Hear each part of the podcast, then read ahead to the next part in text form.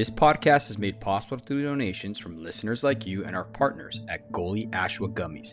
You can find them at goli.com. Use promo code the Show Up Dad Foundation to get 10% off your order. Zendurance Active Wellness and Sports Nutrition. Their products are designed to maximize your health. As Zendurance, they strive to support and have a positive impact on the wellness of every hardworking dad. Use my code the Show Up Dad and get 10% off your next purchase. For more info, go to www.zendurance.com. Tallman Equipment, standing taller than the rest of the competition in lineman tools since 1952. Give them a follow at www.tallmanequipment.com. And last but not least, Adam Lane Smith. He is an attachment specialist who helps people to heal, connect, and build.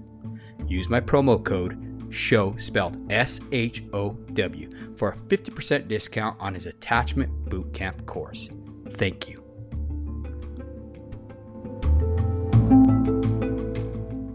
Welcome to the Show Up Dad. This is a podcast for hardworking fathers looking to level up their fathering skills and be more than just a paycheck or provider for the home. I am super pleased to welcome none other than Greg Cintron. Greg is a licensed marriage and family therapist. He is also certified to treat military sexual trauma and is an EMDR provider. He has worked with military trauma victims since 2009. Greg feels honored to have worked with the very best both on and off the battlefield. Greg has been happily married for 20 years to his wife, Mandy, and is a proud father to their son, Ezekiel Benjamin, and named after Benjamin L Sebban. And you know what, dude? I'm just super stoked to have you on today's episode. And uh, I just want to have you kick things off, Greg, by telling us a little bit about yourself, brother, if you don't mind. Yeah, thanks for having me. I'm super honored to be here. I, I mean, I really can't emphasize enough how important the topic of fatherhood is. Um, it's something that has really changed my life, and, and this issue of anxiety, just um, as you talk about it, you know, fatherhood has kind of brought me into a place of of healing, um, you know, through my son and through the support of my wife. Um, so I think it's just uh, very fitting to start off with, you know, how how we came up with the name of our son. As you said, uh, Benjamin is actually named after a good friend of mine named Benjamin Sebban. Um, Ezekiel, so my son's name, first and middle name is Ezekiel Benjamin. Mm-hmm. Um, one of my favorite things about talking about his name is I get to talk about two of like my most favorite people in this world. Um, Zeke is a daddy's boy, um, as through and through. Um, I'm really surprised my wife isn't more jealous how he just takes to me. Um, and I really don't know, you know, where that comes from, but I'm super blessed to, to have him as my son and for him to be um, a daddy's boy and for us to be as close as we are. Mm-hmm. Uh, we adopted Zeke um, in Colorado at birth. And we have an amazing story of just the adoption alone.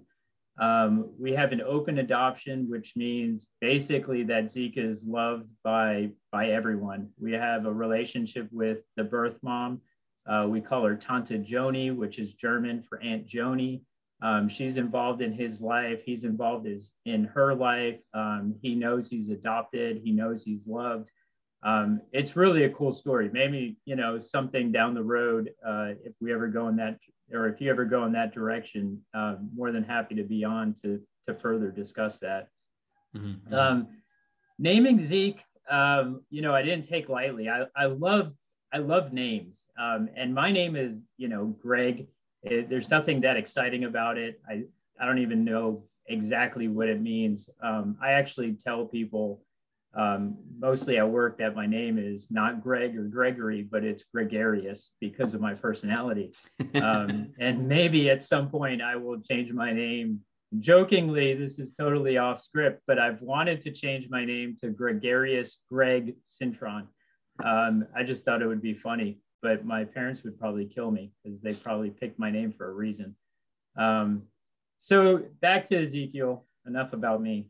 Um, so basically, Benjamin is named after a really good friend of mine who I met in college. And I would say, you know, this it was an odd friendship. I, I met him in a school called the Word of Life Bible Institute, which is basically a school that most people go to for some sense of ministry, pastorhood, um, you know, mission field, that kind of thing. But it was mm. also like a school typical to the military where you have the guys who are, you know, just gonna go out there and be the ranger and whatnot, and they know where their life is headed. And then you have the guys who are in the military because it was that or jail. And, and that's kind of why I was there. I was in a point in my life where it was spinning out of control and and I found myself at this school. And then I met Ben there. And um, I always felt like we were kind of cut from the same cloth. Um, ben didn't actually fit, you know, either role of of wanting to be in the mission field or necessarily being this kind of guy whose life was spinning out of control. control. Mm-hmm. Um, and many years later, I learned that he was there because he simply made a promise to his mom to go to the school.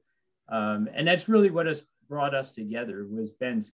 My dad was a Vietnam vet. My dad obviously has trust issues because he's a Vietnam vet and he was like no you are not you know walking into a recruiter's office and i'm not going to let that guy you know take advantage of you so um so i returned home to uh to new york and you know while i was home in new york i eventually talked to a recruiter um, joined the army um, i had a couple of options uh, because my ASVAB scores. And so I, I picked medical specialist. I had no idea what that meant um, at the time and went to basic training at Fort Benning, uh, then went to school or AIT at Fort Sam Houston. And I was detailed to work in the mailroom, you know, for extra duty or, or whatever while I was there. And so I'm sitting there in the mailroom and I was shocked when I see uh, this letter addressed to Ben Sebban. And there's not a lot of uh, Ben Sebbans out there. Um, yeah so I I was just kind of like, wow, you know, here here I am in Texas. I met him in New York. I ran into him in Tennessee, and now I'm in Texas, and I'm looking at this letter. Um, but I never did see him at Fort Sam Houston, and then I went to airborne school at, at Benning again, and then I was assigned to my unit um, at the 82nd at Fort Bragg, and so you know I'm going I'm going through life, living my life, and I go to the PX. Uh, for those of you that don't know, basically like a little uh, store on base. And so I'm at this store and I'm getting something to eat, and I turn around and literally there's Ben just standing there, you know, in uniform. We're both looking at each other um, in BDUs, so that kind of that's the uniform. Uh, you know, it kind of dates the year we were there. Uh, so we're looking at each other. We're just shocked to see each other. I mean, here's like the third state that we had bumped into each other. And um, and he was doing a training there, and and he was at Fort Bragg for about a year, and so I spent a lot of time with him. Um, after he left Bragg, uh, he valued our relationship so much uh, that you know he he was a groomsman in my wedding. Um, and then we kind of just got separated again. I went to Iraq in 2003, um, and our unit was kind of. It's really kind of the the cool guy stories that I hear from clients who come in my office. Um, you know, I, you know the unbelievable stories. Uh, except mine is all on the internet, so I can prove it. Um, but I was a, a, our unit was kind of separated, and a, a company of us was attached to the 75th Ranger Regiment um, in support of a special operations at that time, this top secret, you know, thing um, called Task Force 20. And I actually remember a client coming into my office one day, many years after I had been out of the military, and he said, we worked with Task Force 20, and I wanted to reach over the table and throw my hand over his mouth because you know at the time it was all this top secret stuff mm-hmm. and i mm-hmm. just felt silly like it's nothing is top secret after it happens so yeah um, i just i just felt like wow I, I, I haven't heard that in so long it just brought back so many memories but this was a, a joint special operations mission and um, you know back then early 2003 when the war kicked off the big thing was trying to find these weapons of mass destruction. Hmm. So that's kind of what we were doing. We were we were going, we were looking for those things, um, and then we were hitting. I don't know if you remember, but they had the deck of cards and they had the ace of spades, which was yeah. Saddam, and on down the list. So we were we were going after these high value targets, and um, you know when I say we, I don't mean me by any. I was support of the support of the support. Mm-hmm. Um, but so our the task force 20 was known for eliminating two of the aces, um, and I don't remember offhand, but it was like ace of clubs and ace of something else. And um, and those were Saddam's sons, Uday and Qusay. And um, and it, it was just kind of at that time that was a big deal. Um, but our ultimate mission was to jump into BIAP, which was Baghdad International Airport. That's mm-hmm. a it's a huge place. Um, and so we're on Zulu time, which is, you know, uh, kind of a set time zone, but day is not necessarily day and, and night is not night and that kind of stuff. And literally hours before the jump was supposed to happen, they canceled it. And I mean, I went from super excited to have this, what, what we call a mustard stain on our airborne, you know, little badge there, um, which says that you did a combat jump. I went from excited to literally scared to death. Mm-hmm. Uh, I didn't even, you know, I, I, was wondering why I even wanted to do that the hours beforehand. Um, and I and I wrote, well, you know, one of those letters, you know, to my wife, like, you know, I clear. I really thought like I'm gonna die, mm-hmm. um, sitting in the tents and looking at, you know, how this is supposed to look, and and really realizing that nine million things can go wrong in this scenario. Um, and out of all of these elite guys, we're the lowest on the totem pole. So I thought there's going to be a high casualty rate for sure. Hmm. Um, thankfully, it was canceled. We were told because they mined the drop zone. Um, I have no idea why it was canceled. But even for that short amount of time, um, I found it to be just a huge blessing to kind of rub shoulders with these guys that I would never rub shoulders with again. Mm-hmm. Um, so that was really cool. That was like my cool guy stuff story. Um, after that, we returned to our unit, and I was a senior medic with a forward sur- surgical team. Well, we call them a fast team. And basically, this is just a group of medics with a physician assistant and sometimes with like an MD doc. And what we do is we go into the combat zone and we set up casualty collection points. We're basically the first people somebody is going to uh, be brought to for immediately like life threatening care um, in the combat zone. And so I, I saw a lot of stuff while I was there, and everything, to be honest, I absolutely loved working in the medical field. I loved blood, I loved guts. I loved fixing people. I loved helping. Um, I absolutely loved it, and and I was prepared mentally to do it. Um, as far as when I say that, as far as adults, mm-hmm. I was looking. I had never thought in my mind at any given point that I would be working on children for any reason whatsoever.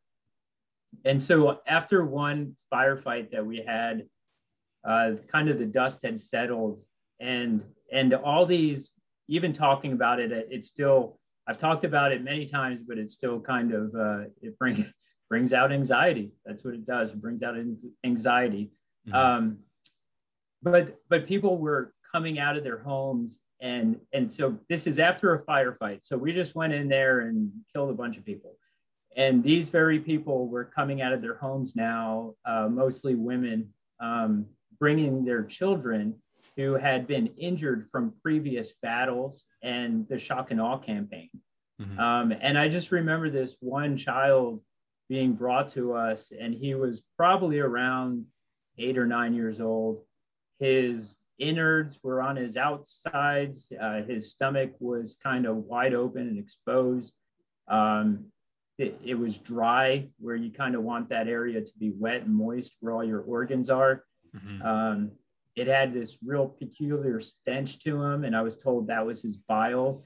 And so I was assigned to take care of this this child. Um, and also, another really great friend of mine at the time, uh, Sergeant Jimmy Yakubek. He worked on this child, and the child had basically the same effect on us. It it became this lifelong uh, thing for both of us. Um, but this kid's name was Basan Mohammed, and I was looking at his eyes, and he had this placid kind of look on his face, not, not like he was afraid, um, but he was just kind of watching. And as we were working on him and trying to get him stable and, and doing IV sticks and all that kind of stuff, he just kept staring into my eyes. And every time I made eye contact with him, I felt like he was almost almost communicating, but I, I really don't know what he was saying. Um, and and so I just remember working on this kid and just man, just doing doing our very best uh, work, I guess.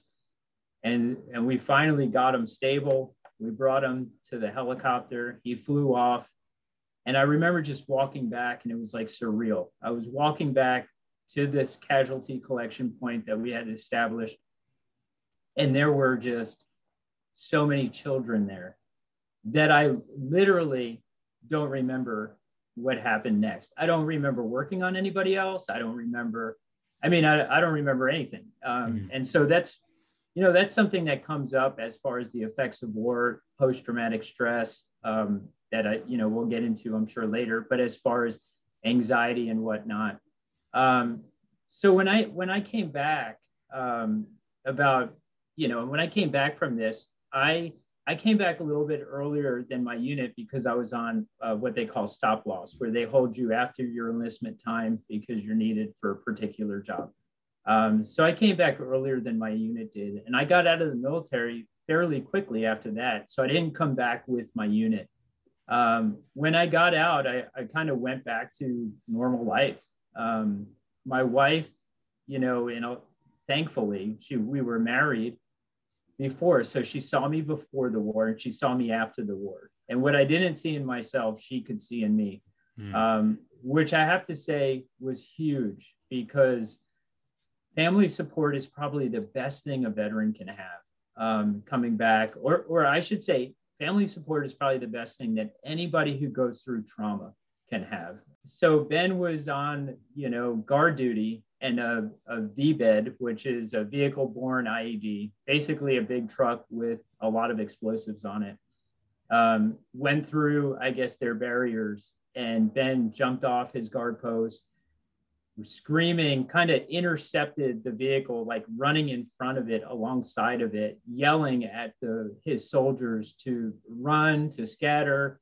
Um, and they're alerted, and this vehicle detonates, blows up, shoots him forward. You know, I don't know how many feet, it, but shoots him forward. Um, he has injuries, but is, but I guess just doesn't care about those injuries. And he gets up and he just starts providing medical treatment to these guys. Um, mm-hmm. and so while he's providing medical treatment, now one of the guys lost their life that day. Um, and when he was done, everybody was stable and relaxing um, they just kind of walked over to him and they just thought he was, you know, had his eyes closed and was resting, and he had actually bled out and died. Wow. So, yeah, it was an amazing. I mean, it, it sounds weird. Military people, mm-hmm. or I guess desensitized people, would understand this. It, it was almost like I was just like, man, I wish I could go like that. That's that's mm-hmm. an amazing story.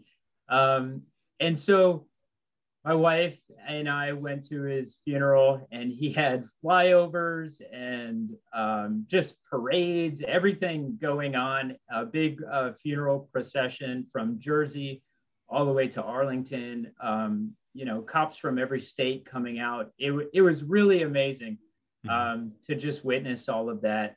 Um, and I thought to myself, man, Ben would hate this. Uh, he would hate, he would think that we kind of went over the top.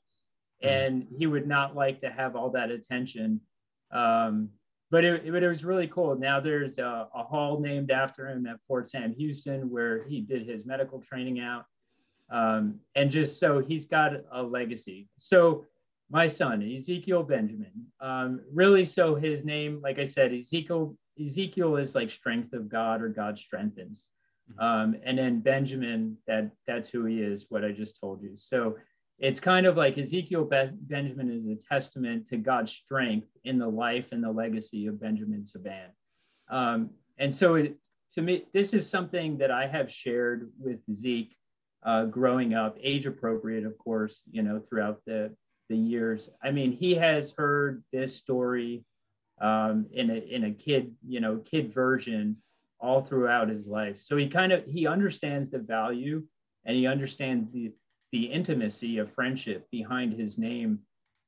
And I would like to think, um, just based off the character of, that Zeke has, that he realizes that his he he honors this this person that he's never met, um, in a lot of ways through his behavior. Um, so from there, you know, I worked in the med- medical field for many years, um, and the medical field really got too personal um, in my life because it it really you know it brought up a lot of triggers for me in the past. And so i had to kind of figure out how to get out of this field and with no real i guess skill set to do anything else. And it just made sense to me. I kind of took a leap of faith and i just jumped into the mental health field. And that came very naturally to me. I mean you'll learn really quickly that i love to talk. So that that came like very natural to me and then through our you know a series of crazy events um, i just ended up working you know having the opportunity to work with combat veterans like myself. Um, and then basically when you work trauma you work trauma. So i got into military sexual trauma victims. I got into bereavement counseling of uh, people who have lost loved ones in the military service active duty um, I counsel active duty people who are struggling with anxiety and PTSD, or I like to say PTS, because uh, I don't feel like it's a disorder. I don't feel like it's abnormal. Um, but all those kind of people, I, I mean, I'm working with, you know, the very best of, of who I, you know, you'd want to work with. And, and it's, so it's just been an honor. Um, from there to, to just do what I do every day. So that's me. Well, Greg, dude, I just thank you first and foremost, bro, for your service to this great country and uh, also for sharing that amazing testimony about Benjamin. I mean, dude, I mean, that guy was a true selfless hero. I mean, for him to seek after the well being of those around him putting himself last, you know, putting people before him to the point where he just bled out. I mean, he didn't even think about himself. He was so selfless in his act. I mean, I don't think of any other love greater than that. You know? Absolutely. Yeah, absolutely. I, I um you know, you know, I think when when people lose somebody close to them, they um kind of you know, my faith doesn't necessarily believe this, but my actions often do. I kind of almost in my head talk, you know, kind of create a conversation and think about what Ben would say. And a lot of times, you know, when I'm doing something and there's some kind of ethical dilemma, mm-hmm.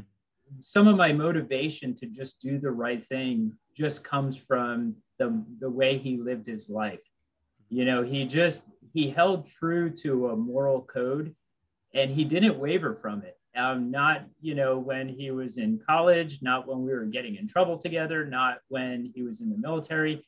And i remember thinking to myself that he probably doesn't realize how many people look up to him just because of the way he conducts himself. Um, and so that has really helped me um, not only in my personal life, but also, you know, Ben would have been, you know, an awesome dad.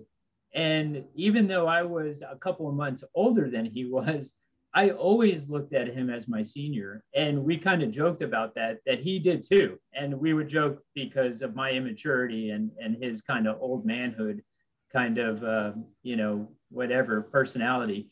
Mm-hmm. But but he would have been a great dad. And so when I'm as a father, I'm constantly trying to instill kind of his moral code and his values um, of honor and integrity and you know courage and those kind of things in my son but also as a reminder you know of just doing it myself mm-hmm. so yeah he's definitely you know a hero you know at the end of the day in my book absolutely greg well it, it's kind of awesome that you touch base on you know anxiety you know um, that's our topic we're going to be rolling into you know i want to read you this little article that i had heard from a professor from a leading American university.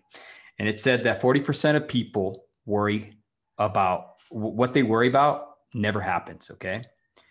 30% concerns the past, 12% are needless worries about health, 10% are petty issues, and roughly about 8% are legitimate concerns, you know, what we call the real storms of life, right?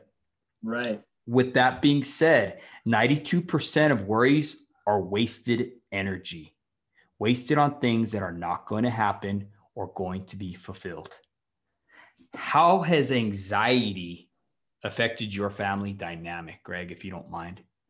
Yeah, sure. So let me just touch a little bit before I go because it'll it'll segue well.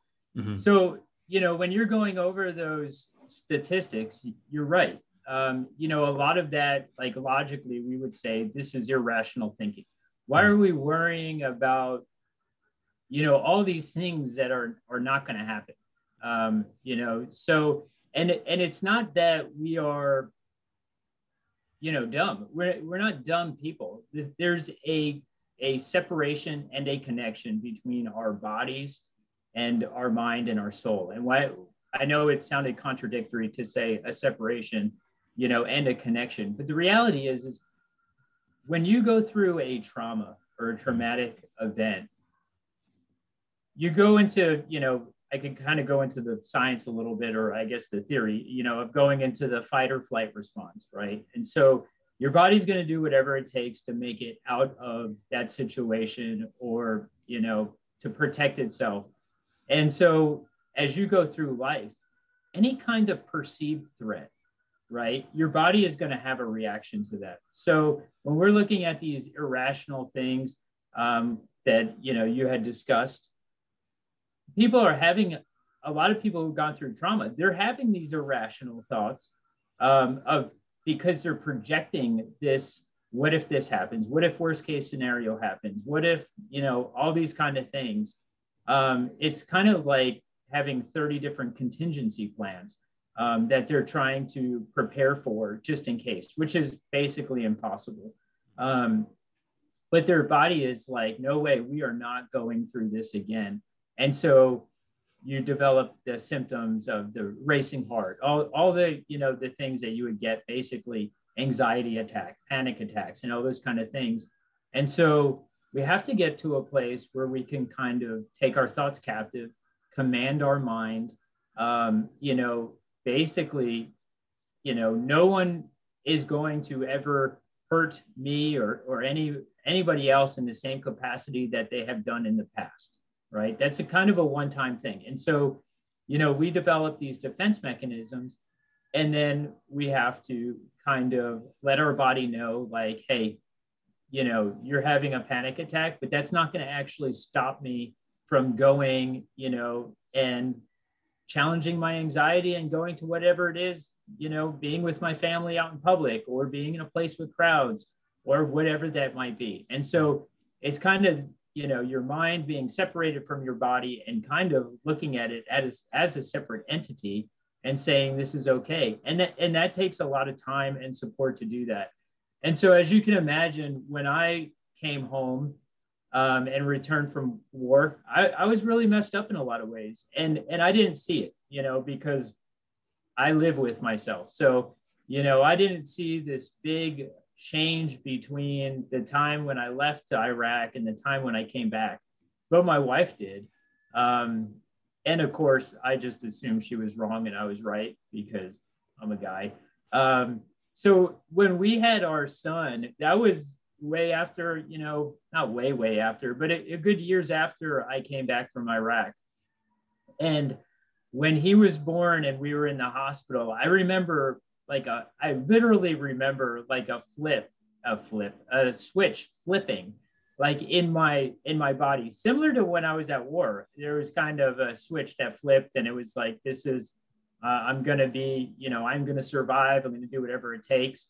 And then back home for being a father i remember all of a sudden i just wasn't that important. It was all about this little pod that was in my hands um, i call you know i call them a pod because i feel like kids are not anything until they can make facial expressions at you and poop their pants. So like you know but i just felt like this thing is mine. And and all of a sudden he was the most important thing to me.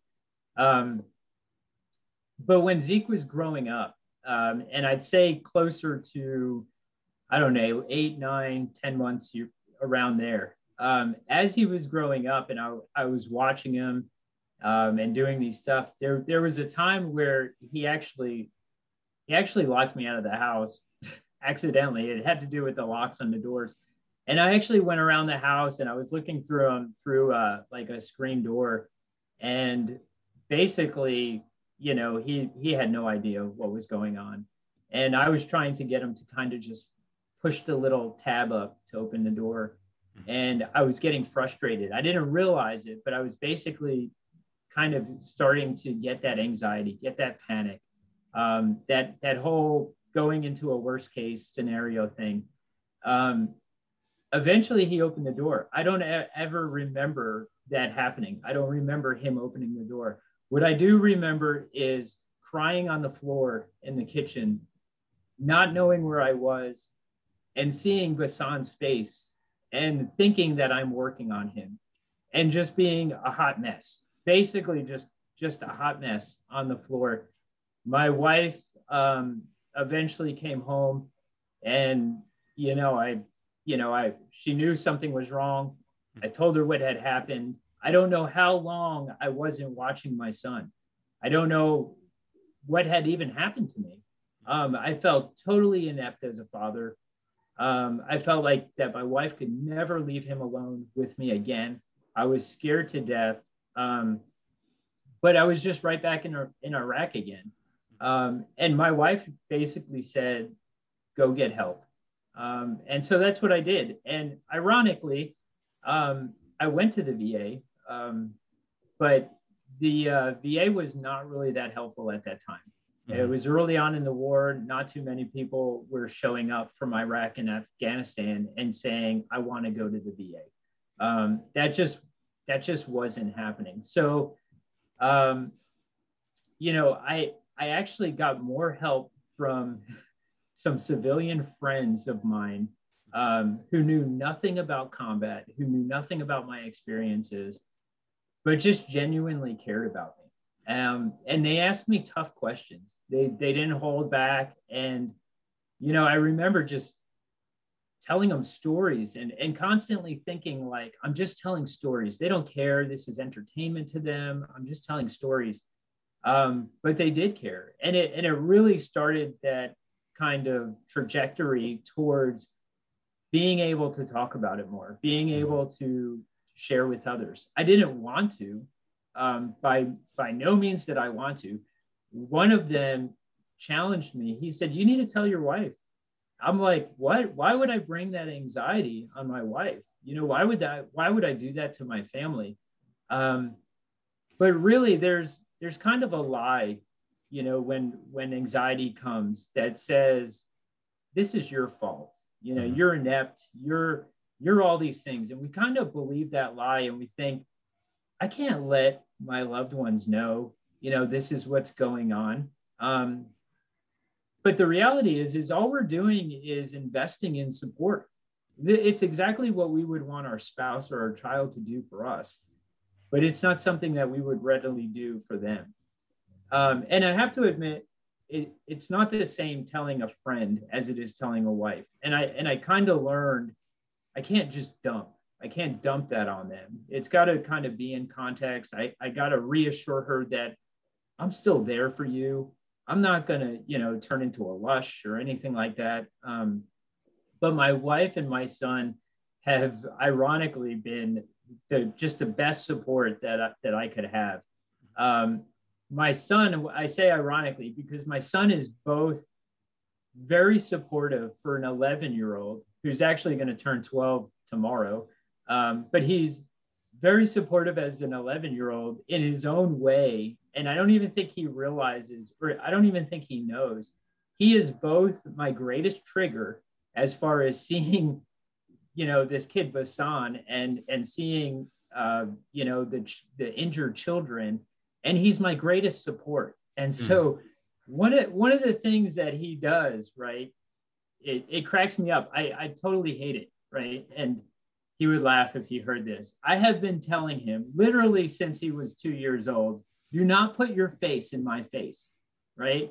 He just, I mean, I wake up, his nose is like one inch from my face. He's staring at me, like waiting for me, for me to wake up. And I'm, you know, super hyper startled response. I mean, I will jump out of bed and poop my pants, you know, and swinging and, you know, and everything else. And my wife, I mean, she'll, she's afraid to touch me. She'll touch my feet or something like that. Mm-hmm. But then here's this kid that I love more than anything else in the world, right? I would die for him over and over and over again. Mm-hmm. And his stinking face is in my face all the time. I'm not talking, I mean, to this day, all the time. He's 11 and his face is still in my face. I, I could be eating. He shoves his face right in my face. Um, I'm looking at something. All of a sudden, his head comes right in, right in front of me, and you know my face. Mm-hmm. I have threatened him. I have you know, acted like I was going to hit him. I have done everything to try to get him to stop putting his face in my face. And what I have learned from that is just that he has taught me self-control. Mm. Right? So many times we we awesome patriotic tough guy veterans we say things like you know so and so did this and I almost shot him in the face or I almost knife hand him or you know, hit him in the throat. We say all that, but the reality is, is a loud noise goes off, and we're the first one in the fetal position under our desk. We're not doing any of the cool guy stuff that we project, uh, you know, that we are going to do. Um, and so when he puts his face in my face, I, I feel all the anxiety, I feel all the stress. I want to headbutt him, and I see his face, and nothing but, you know, pure love of wanting to be close to his dad. And and it's really helped me you know and, and it's same is true about my wife um, to some degree she she loves scaring the crap out of me she she loves to just you know stand by a door and i walk by and scare me mm-hmm. which is like torture for a combat vet um, but because we have the relationship that we have you know it's because we love each other that all of that you know ends up being okay Mm-hmm. And um, and so really, yeah, yeah, absolutely. I have had, you know, a lot of a lot of I guess symptoms from anxiety from having, you know, I had been diagnosed with post-traumatic stress disorder. I like I said before, I don't think disorder has anything to do with it. I think if you send anybody to a combat zone, um, and and I can prove this, you know, really, I, you know, I run several groups of combat veterans, and you take these combat veterans, and they all have these problems that they think are isolative to themselves. Mm-hmm. And they tell you how their wife can't relate, or their family can't relate, or nobody can relate, and and how people judge them, or how they see people judge them, and all those kind of things. Mm-hmm. But you put them in the group together, and they go, "You are just like me." different war, different branch, different, you know, sex, all these kind of things. You are just like me. And that tells me that if you go to combat or any kind of, even a traumatic experience mm-hmm. of any kind, and you meet somebody else who has that, uh, any, you know, even a different traumatic experience, you develop the same behaviors, mm-hmm. right? Our world, who's, you know, and I'll use military as an example, our world sends the military off to battle and so they're kind of living their life as people are, you know, fighting on their behalf, so to speak. Most wars are political. So, I mean, I won't go into that. But um, when these people come back, there's a difference. So when I'm in my unit, we're all the same. You know, they, they don't go, hey, you're different. You have you have violent thoughts. You have post-traumatic stress. They're, they're not telling me that. We're all saying the same things and doing the same things. But when I come home and now I'm maybe the only person in my neighborhood who's been deployed to a combat zone or the only person out of, you know, a massive amount of people. Well, those people become the norm. Mm. So that when they're saying their behaviors are normal and my behaviors are abnormal, right? So it's a mm-hmm. description. And and so now what do I do? Go go to the VA or talk to a counselor or talk to a psychiatrist or whoever. When I start telling them what my behaviors are as a result of combat, they tell me that I have a disorder. And really all that all that basically means is that out of the 99%, I am different from those people. Right? These mm-hmm. countries who go to war together, like Germany and, and been bombed, all of those people probably have some form of post-traumatic stress and but they all are going through that healing process together and a lot of people who go through trauma they don't go through that healing process together they go they get separated and they go to a counselor and that counselor puts some kind of diagnosis on them mm-hmm. and they believe that diagnosis in such a way that they feel abnormal. Mm-hmm. when they're they're actually not that abnormal. You're just not surrounded by other people with those traumas. Huh that's interesting. Uh, greg i wanted to ask you um, how does anxiety really what have you seen in your professional opinion? How has it really affected a person's ability to to be an effective father? Sure.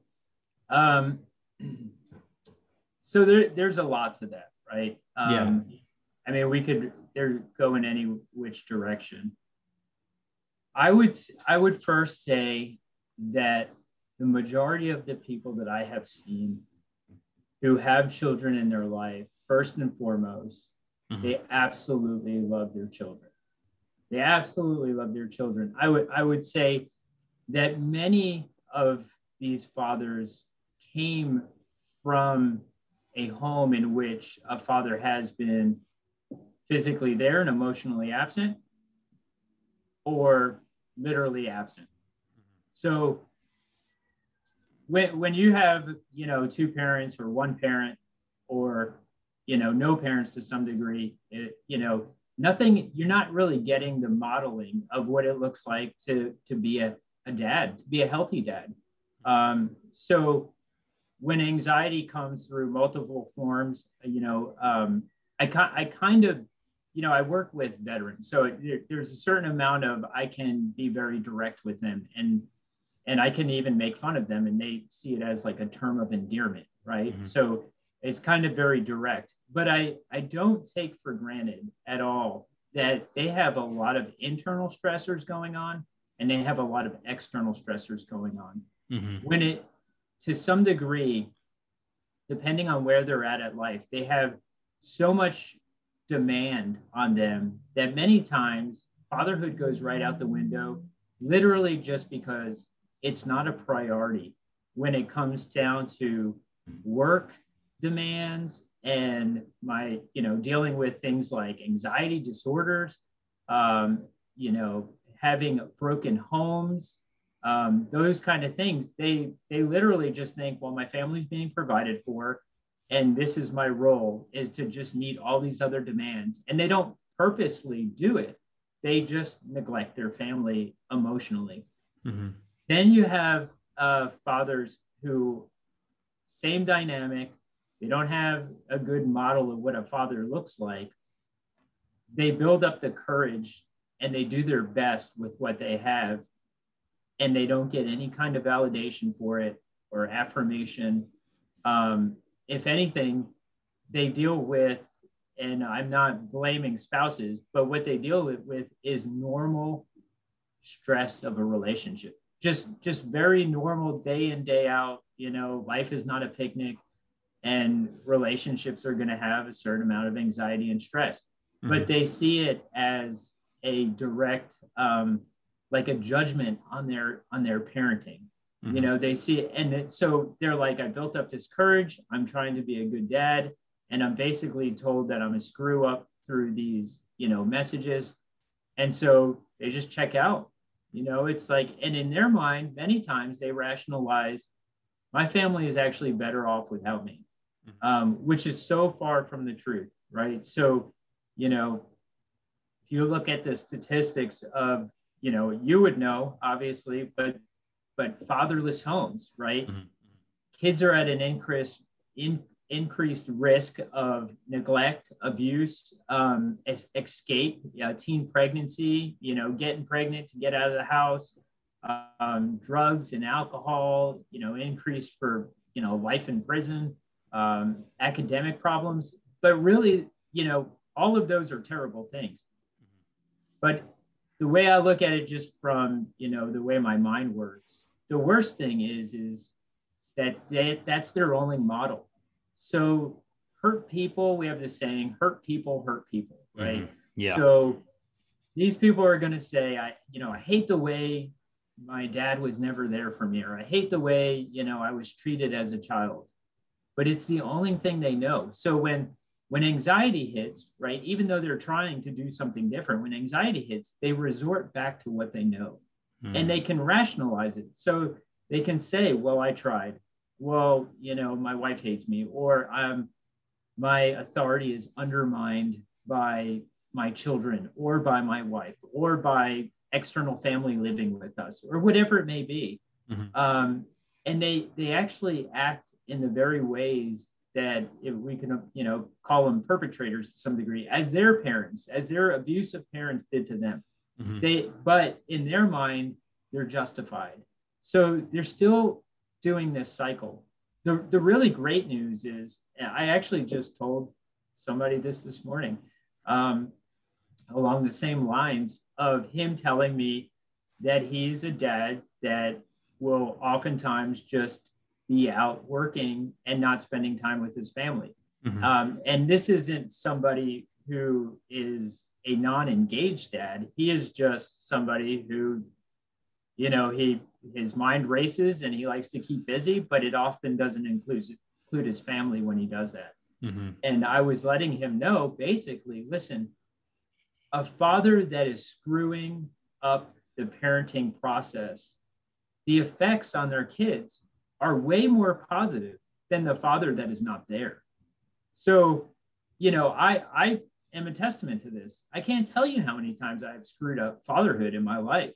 Mm-hmm. Um, the great thing is is i've learned how to say i'm sorry multiple times in multiple ways how to be vulnerable you know all those kind of things and what is that teaching my child it's basically teaching zeke that you can mess up hmm. because we can still communicate about it right when you mess up now it's like i am modeling to you what it looks like to apologize right? And then yeah. you have the opportunity to forgive me or to not forgive me. And then I have the opportunity to earn back your trust or not earn your back your trust, right? And these are relational things. Yeah. Right. So most fathers don't have that. I, I mean, I didn't I didn't have that when growing up. So I mean, most fathers really don't have that. So in their mind, when they do fatherhood, they're winging it right? They are literally just winging it. Mm-hmm. And so it doesn't take much for some fathers to be thrown off that, you know, to get to the point where it's not worth it. It's not worth the fight. And and that is really the saddest thing that I can, I mean, nobody wants to be in that position of it's not worth the fight. Um, but it's really the saddest place you can be. But the encouraging news is um, in my experience, is that when you take a guy and you say, hey, here are some practical things to win back your family, mm-hmm. and they have kind of, it's, you know, ironically, it's the guy who, you know, doesn't read the instructions to put something together again. But when you give them the instructions and it comes, especially from another guy, and you just go, do this, do this and trust me you will start to engage with your family. And over time you know they're going to be apprehensive but it's going to be reciprocated. Mm-hmm. typically what they do is they not only meet your standard they exceed it. They want to have that community and that relationship with their family it's just that the whole world is against you you know and there's not anyone to say what you did was correct or what you did was wrong or try this. We have people in our life that take sides. Mm-hmm. um, and in in my field when i have a couple in my office i don't take sides. What i tell them is and this is the truth i tell them the client is the relationship that's the client because that takes a lot of pressure off of both of you yeah. right? One person's not wrong one person's not right. It's the relationship. Is the relationship working? How can we tweak this? How can we use your personalities to complement one another and move forward? So i totally forgot what the question was but dude i mean that was just so much amazing information that you just gave right there. Um I myself have a lot of questions, you know, that you've answered. Um, people asking me as well, you know, um, why it is that they do the things they do. And one of the things that I've noticed too is those statistics that we talked about. Those statistics are based off of a, just a father being there. Okay. Yeah. So, I mean, that's just him being there. That's not him being an engaged, committed, responsible father at all. A show up dad, as we call it. Right. Right. And the statistics don't lie. You know what I mean? The, there's a greater influence in their lives just them being there, you know? So when you said that it doesn't matter when you mess up, right? Because you're mm-hmm. going to model healthy way to to be able to communicate to your kids and say, "Hey, I'm taking responsibility," right? Right. I mean that that that was awesome. I mean, I, I had never heard it that way before, you know. So I, I thank you for sharing that with us. Um, I had some questions that came in, Greg. Yeah. From our audience, right? And they wanted me to ask you some of these stuff. Okay. And uh, one sure. of them, Greg, was what is the best way you found to deal with anxiety? You know, like yeah. be it drugs, religion, exercise therapy, and what would you recommend as a first step? It's a two part question. Got it. So, the best way that I have found personally um, and I, am going to ask from a personal perspective, and then I'm going to also answer. Th- this is basically how my life works. I, I am a man of faith, right? Mm-hmm. So, um, and, and, not not like a blind faith or a religion, uh, not something you know that I that something was taught to, taught to me as a kid, and and I just kind of accepted it like culturally. I mean, I am a man of faith as far as I have looked into, research, searched, and found um, what I believe to be absolute truth. But I work in a very secular environment. I shouldn't mm-hmm. say very, I just work in a secular environment. Um, the majority of my clients, you know, have are, are all walks of faith, or the majority, to be honest, are basically no no uh, faith as far as religious. Um, mm-hmm. Everybody has has a faith, whether they believe they do or not.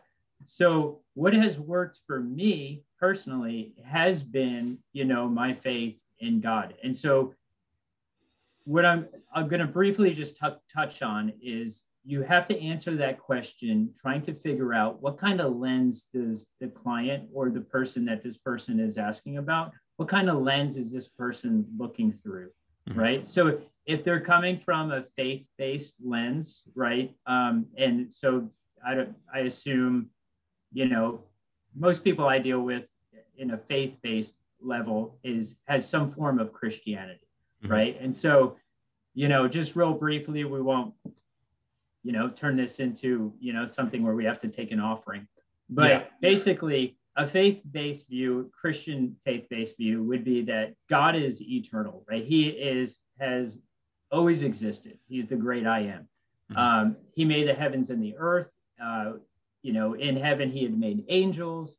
Uh, one of the angels thought that he could be God or greater than God, got a big ego about himself. Um, and God, basically, he sinned against God and God casted him out of heaven. So basically, sin is just any kind of rebellion against God, right? Satan comes to earth and he deceives man. Um, and why did God make man? God made man to be in community with man because he loves man. Um, you know, he made Adam and Eve and he wanted to you know, basically spend all eternity with them. But what he did give them was free will. And that is why, you know, Satan was even able to deceive them because of their free will, because of their selfishness. And so God is a holy God, meaning that he's totally, um, you know, separated from all sin and cannot tolerate sin. So now there's basically a curse on all mankind because mankind cannot reside in the same place as God. So now they're eternally separated from God. God sends Jesus, his son, relationship. Um, Jesus willingly comes and dies on the cross as a sacrifice, taking on the sins of the world, conquering death, being raised to life again, in which, you know, thousands and thousands and thousands of people had were eyewitnesses to this. Um, you know, come comes to life, and the purpose is is just simply this: if you believe and receive Jesus as your Savior, you will have eternal life with with God for all of eternity. Mm-hmm. And it is only because of not anything that you did other than receiving Him, um, but it is because God loves His Son so much that He sees you through His sacrifice. Um, and so that worldview, that lens, um, you know, has a lot of hope, right? Um, you know, God God talks about how the birds of the air. He he basically says, "Hey, why are you worrying?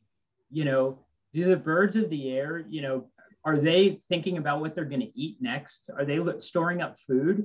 He's like, no, and, and, I take care of them. You know, I love the birds, basically, is what he's saying. He's like, what about the flowers? The flowers, you know, they don't, they don't, they're here today and gone the next, but I dress them so beautifully.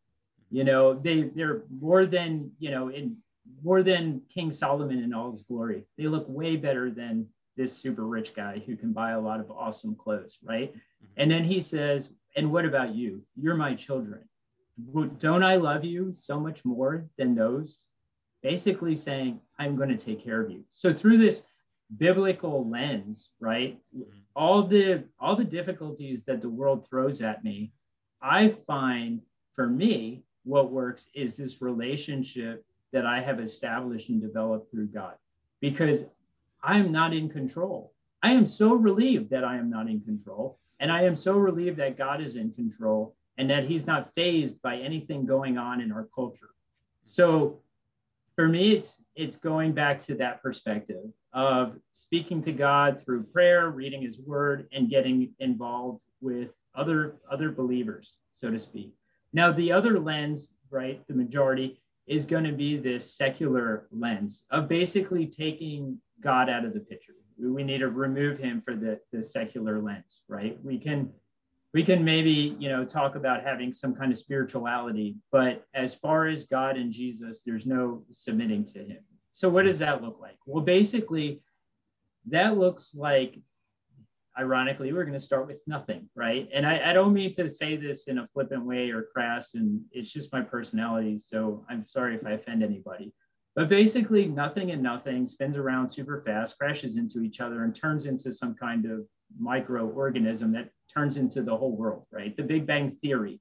Yeah. And that's why I say you got to have faith, right? There's a faith, you're having faith in one thing or another or multiple other things, but it is a faith. It's not something, you know, I don't know who you can talk to who was there during the Big Bang Theory.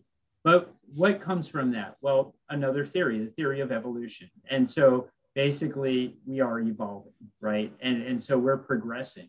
Mm-hmm. But what is the purpose? Where are we at in the story with this? So, this world lens ultimately is very depressing because we could become the best versions of ourselves for, and then there's a blank.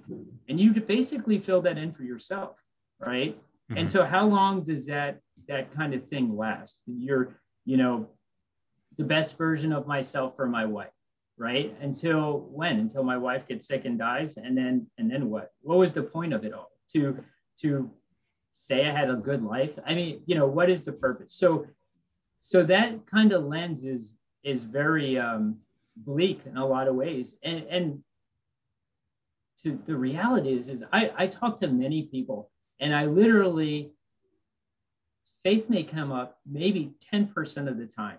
My clients bring up these things they tell me, man, what what is the point? That is what they tell me. What is the point? And looking through their lens, I don't know what the point is. I mean, they would have to tell me what the point is.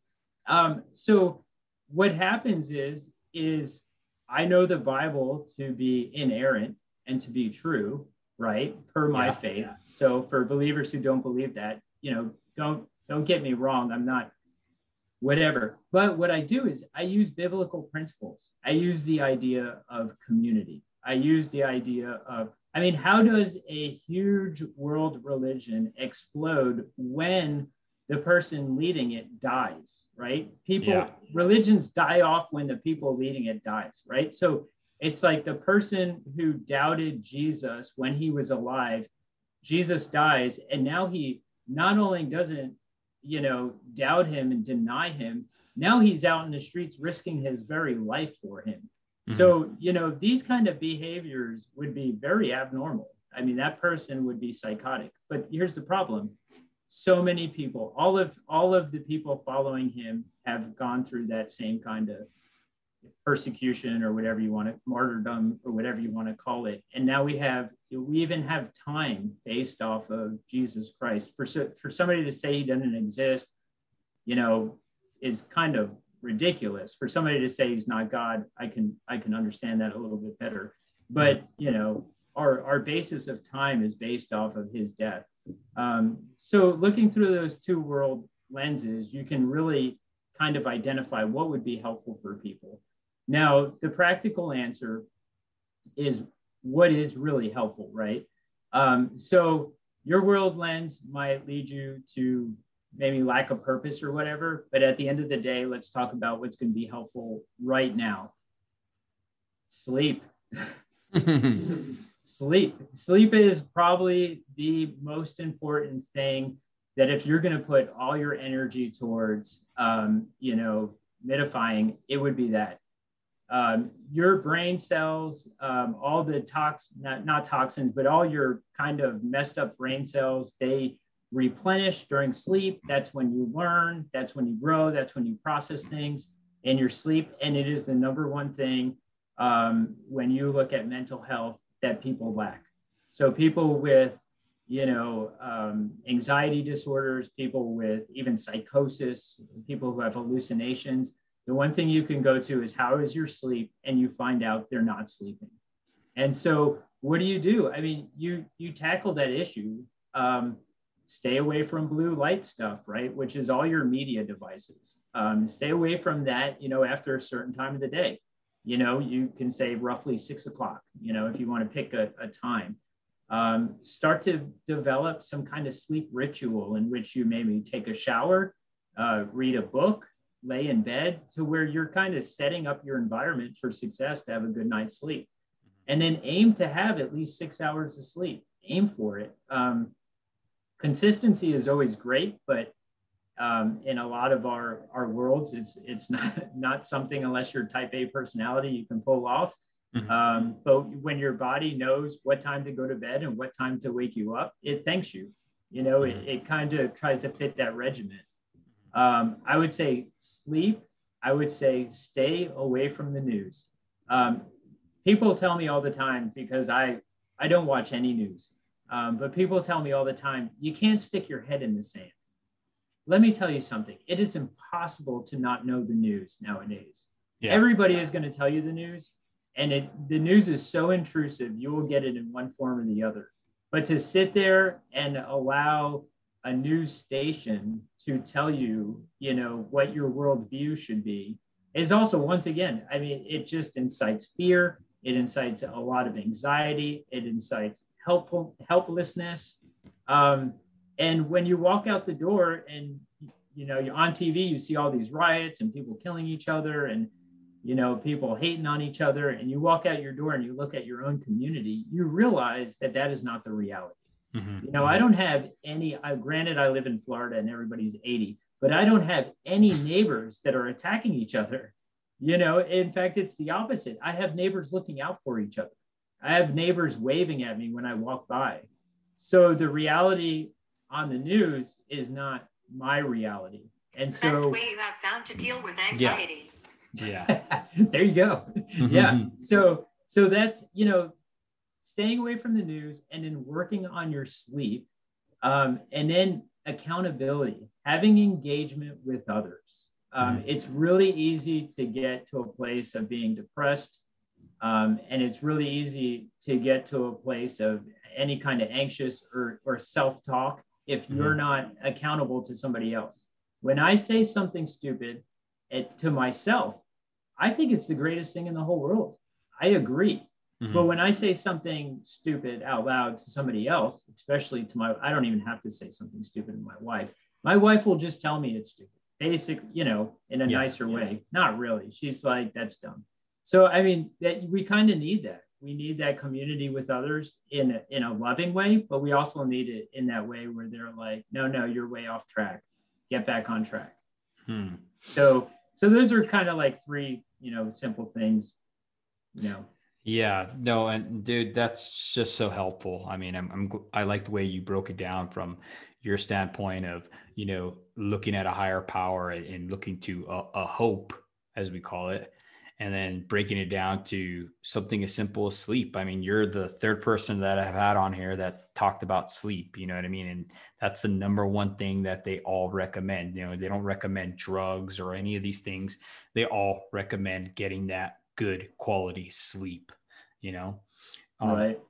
One of the things that came in to us, you know, that I wanted to ask you is you had spoke a little bit about distant dad syndrome when I had spoken to you earlier. Okay. Right. Can, can you go ahead and describe what that is and how is that distant dad syndrome, you know what I mean? Contribute, how does anxiety contribute to that in society today? Sure. Yeah. So I, I mean, I, I think one of the, the, um, you know, it's kind of like pterodactyl. I, there's like that silent P in pterodactyl for those of you that don't know. Um, you know, when you were talking about distant dad, the silent P is the emotionally distant dad, right? Mm-hmm.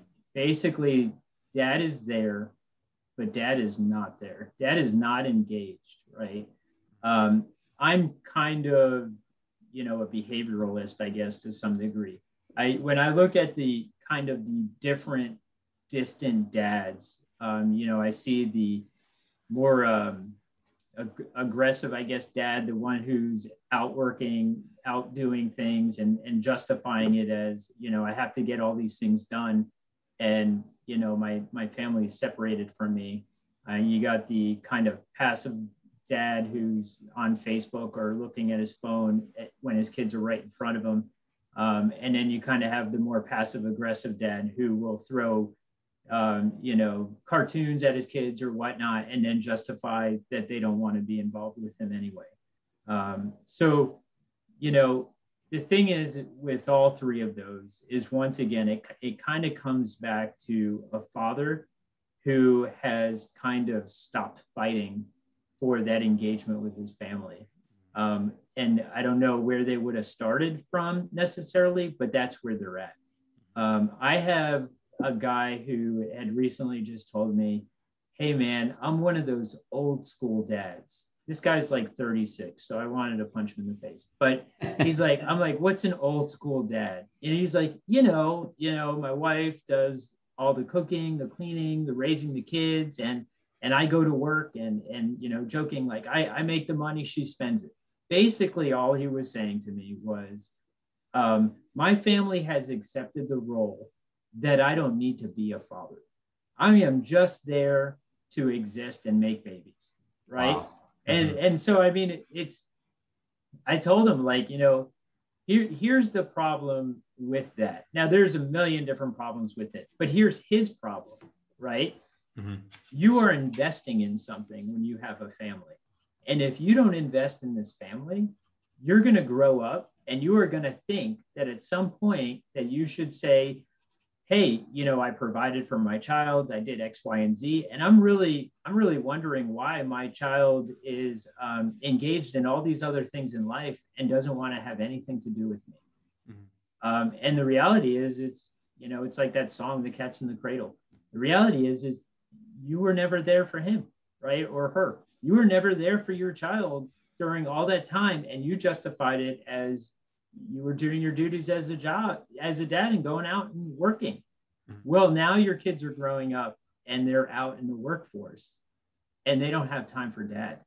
Right. And so that will become a problem for this guy if he doesn't, you know, basically wake up. And and that's the that's really the problem of of these distant dad kind of things. But once again there there is always hope. So when i when i'm talking to these people usually it, it's not like they chose purposely to be this distant father.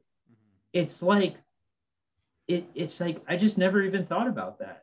You know I, I just have this expectation and this assumption that i'm going to raise my kids and they're going to be thankful for what I provided for them, and it's going to be reciprocated in some way.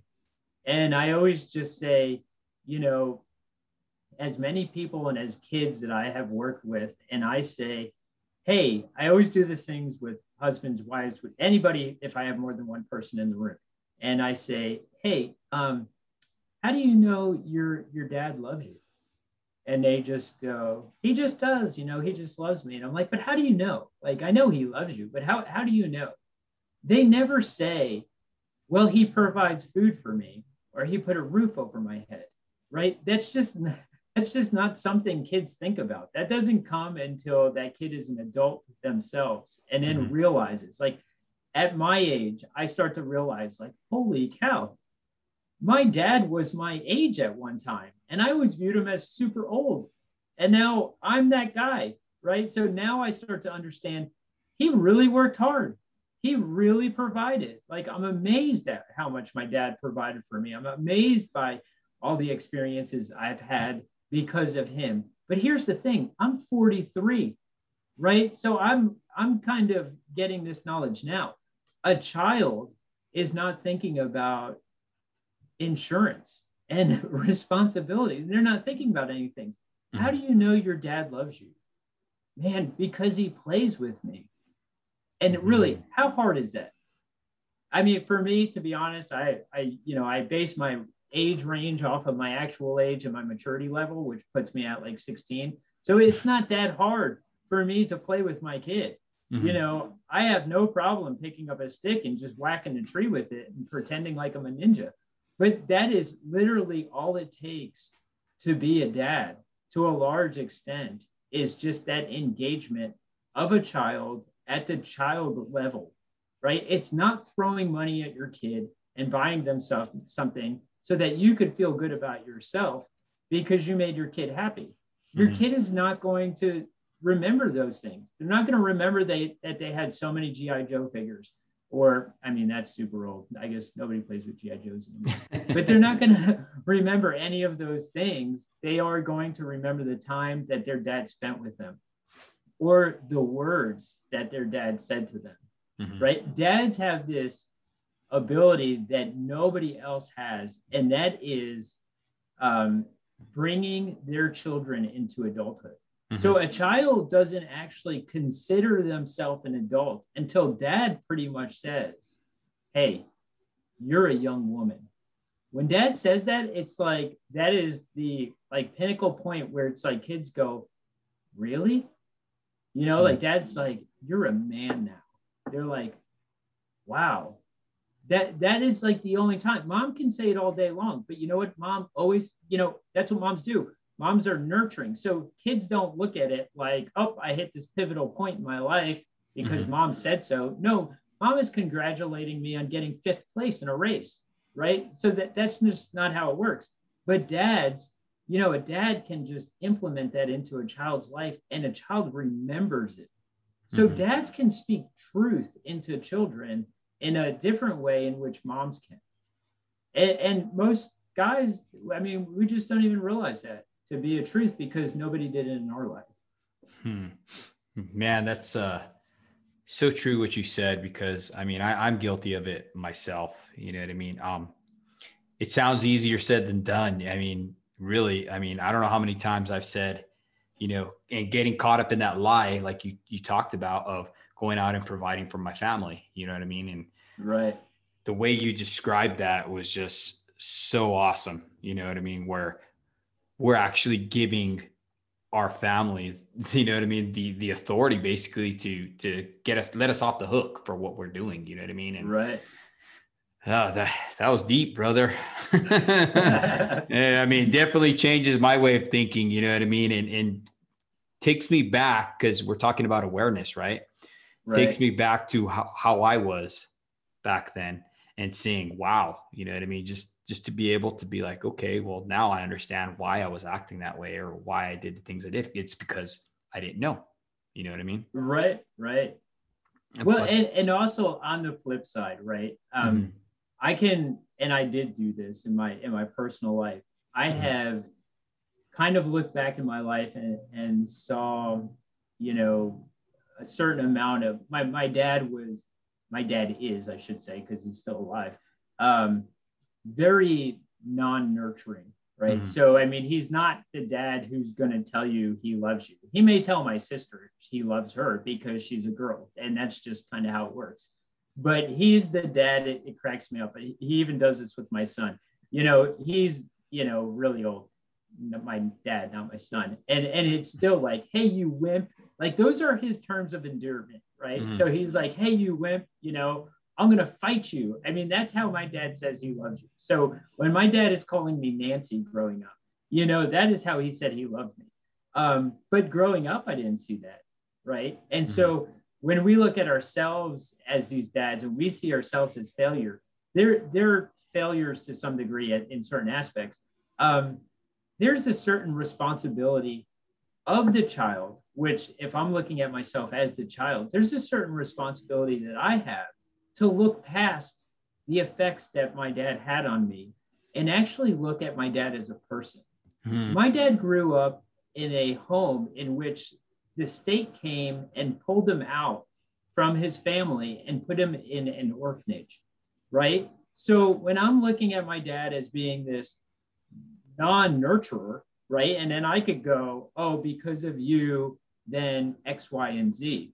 The reality is, is when I look into his life, I'm amazed at what my dad has accomplished with what he was given, right? He didn't grow up with any parents. He literally was orphan Annie. He grew up in the orphanage.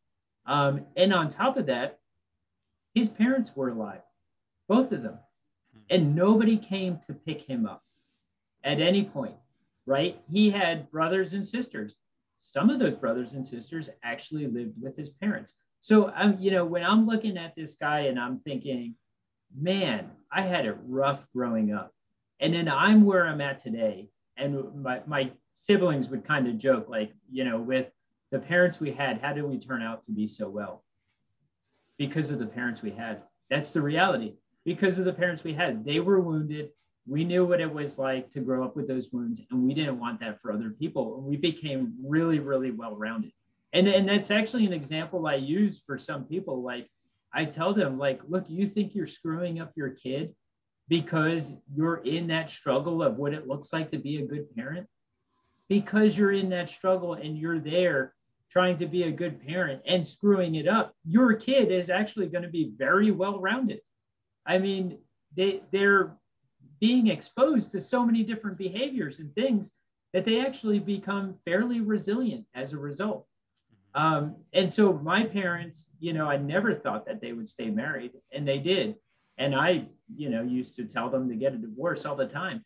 Um, but when I look into the generations before my father, now all of a sudden I see a very clear picture of who my dad is. And I see this very loving father, despite the fact that he literally can't say the words, I love you. And then that world lens again of this biblical worldview that one day my dad is going to be perfect in heaven. I'm going to have a perfect relationship with him for all of eternity, right? And so when I look at my dad now, I can see all the wounds that we both have. I can see this world I can dwell on those things. I can be very angry. I can be very bitter. Or I can look past all that and realize that we all go through very similar things. Mm-hmm. And at the end of the day, I mean, when do we become the bigger person? You mm-hmm. know? And so it's just a challenge really to myself, not not to everybody else, but but basically that there is hope. Every single time there's hope. When we're talking about what anxiety does to us and all these symptoms that it creates and how we want to move towards avoidance or we want to you know check out or or we want to become aggressive or angry all of those kind of things it's you know, it's it's what Joseph said in the Old Testament. What what the enemy meant for evil, God has made good. And, mm. and that's the reality. They're they're never quit, like never give up, like never drop out of the marriage. You may take a sabbatical, but you get back out there. You recreate some kind of relationship with your child. I have guys who I just cannot even relate with as far as they have had a child and their spouse has taken that child from them and they have no relationship with that child. And I can listen to them and agree with them that it would be virtually impossible to have a healthy relationship with that child and that it is better to step away because of the dynamic that was created so mm-hmm. that that child can grow up with some kind of stability. But what i tell them is start to write that journal. Start to write to that child. Start to you know when when that kid is 16 years old and he wants to know who his real dad is and find his real dad he's going to have anger. He's going to have questions. He's going to have all these things and when you turn around and you pull out this book and he realizes that you have been writing to him for the past 15 years it's going to change his whole idea of who you are so most of these guys are real fearful that mom is putting all this venom into them as far as who your dad is and, and he's a terrible person and all these kind of things. At the end of the day, we can always be intentional, even if it's not at face value. There are always things that we can do to reconnect these relationships and, and make things work. I mean, to the best of what we have. We live in a broken world. We got to work with you know, with the tools we have in front of us. I like what you said when you're talking about how to look at our parents and, and see them with this lens of uh, basically empathy. Mm-hmm. You know what I mean? And to realize that, hey, my father couldn't give me what he didn't have, what he didn't receive. Right. Right. And it's cool to see that because, I mean, when you put it in that perspective, you know, we could, you know, I, I don't know how many times I hear, oh, my dad was this, my dad was that. You know, I'm, I'm one of those guys who used to say the same thing. You know, I grew up in a very rough childhood, you know. And uh, with that being said, I could look back and, and see when I when I ask about his upbringing and how what he went through, it's mere peanuts compared to what I went through. You know what I mean? And I hmm. I could actually empathize with him and, and actually see the hurt that he received from his father. And when you see him in that light, it's almost like you have this I don't want to say pity because I don't like to pity people. Right. But but you have this sadness, you have this this sense of man, no wonder he acted the way he did with me.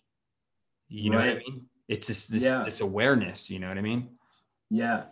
You know, never minimize your own experience based mm-hmm. on someone else the reality is is your dad did not see his experience the way you saw it just now mm-hmm. you can you can look at that right a lot of times what i tell people when they're um, trying to go trying to process their trauma mm-hmm. I, I tell them write your trauma out in the third person right and then read it out loud to somebody else Mm-hmm. Uh, and sometimes I even tell them to change the character's name because when you separate yourself from your actual feelings, we actually develop this empathy for people, for other people, but we don't typically do it for ourselves.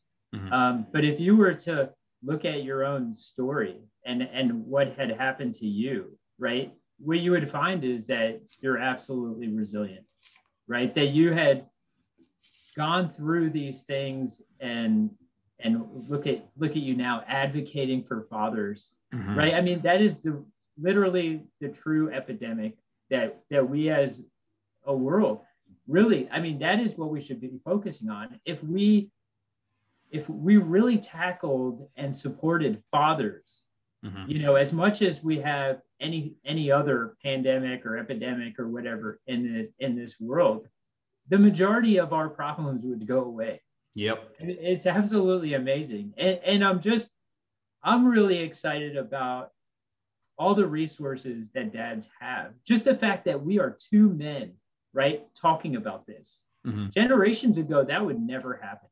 No.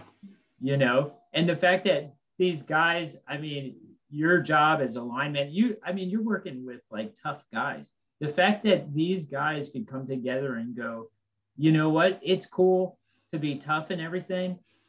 And, and being a dad is just as cool, right? All of a sudden it's like, we're changing, we're changing the cycle. We're hmm. breaking that cycle.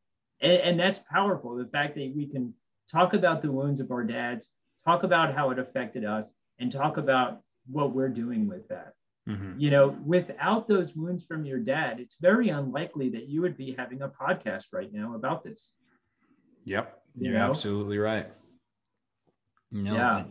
it's uh pretty awesome. You know, one of the one of our our sponsors, uh, Line One One, Gene Gloudman, he always talks about changing the culture, right? He wants to change the culture, change the culture, and we both agreed that the way we change the culture is by changing the way we think. You know what I mean? We we got to yeah. change men. We got to start raising men back up. You know what I mean? Because for so for far too long, we've been quiet. You know what I mean? They've they've emasculated fathers. I mean, they pretty yeah. much took them out of the picture. I mean, since the beginning, since the industrial revolution, when fathers had to start leaving to go to work. You know what I mean? Right. That's when the downfall started really happening. Yeah. You know what I mean? So I think it's awesome that you said that and how right now with this podcast what we're doing is we're and you know with the show up dad foundation which is a nonprofit organization you know what i mean we're actually yeah. stepping up to mentor fathers you know what i mean? To to have fathers come on here like yourself and like me and others that have been on here and to showcase their trials you know what I mean? what they've gone through how they're changing it you know what i mean? And and what mm-hmm. they're doing now you know what i mean? And it's it's such an awesome pleasure to have you on here to be able to to speak lives to speak wisdom into our audience brother. I thank yeah. you greg.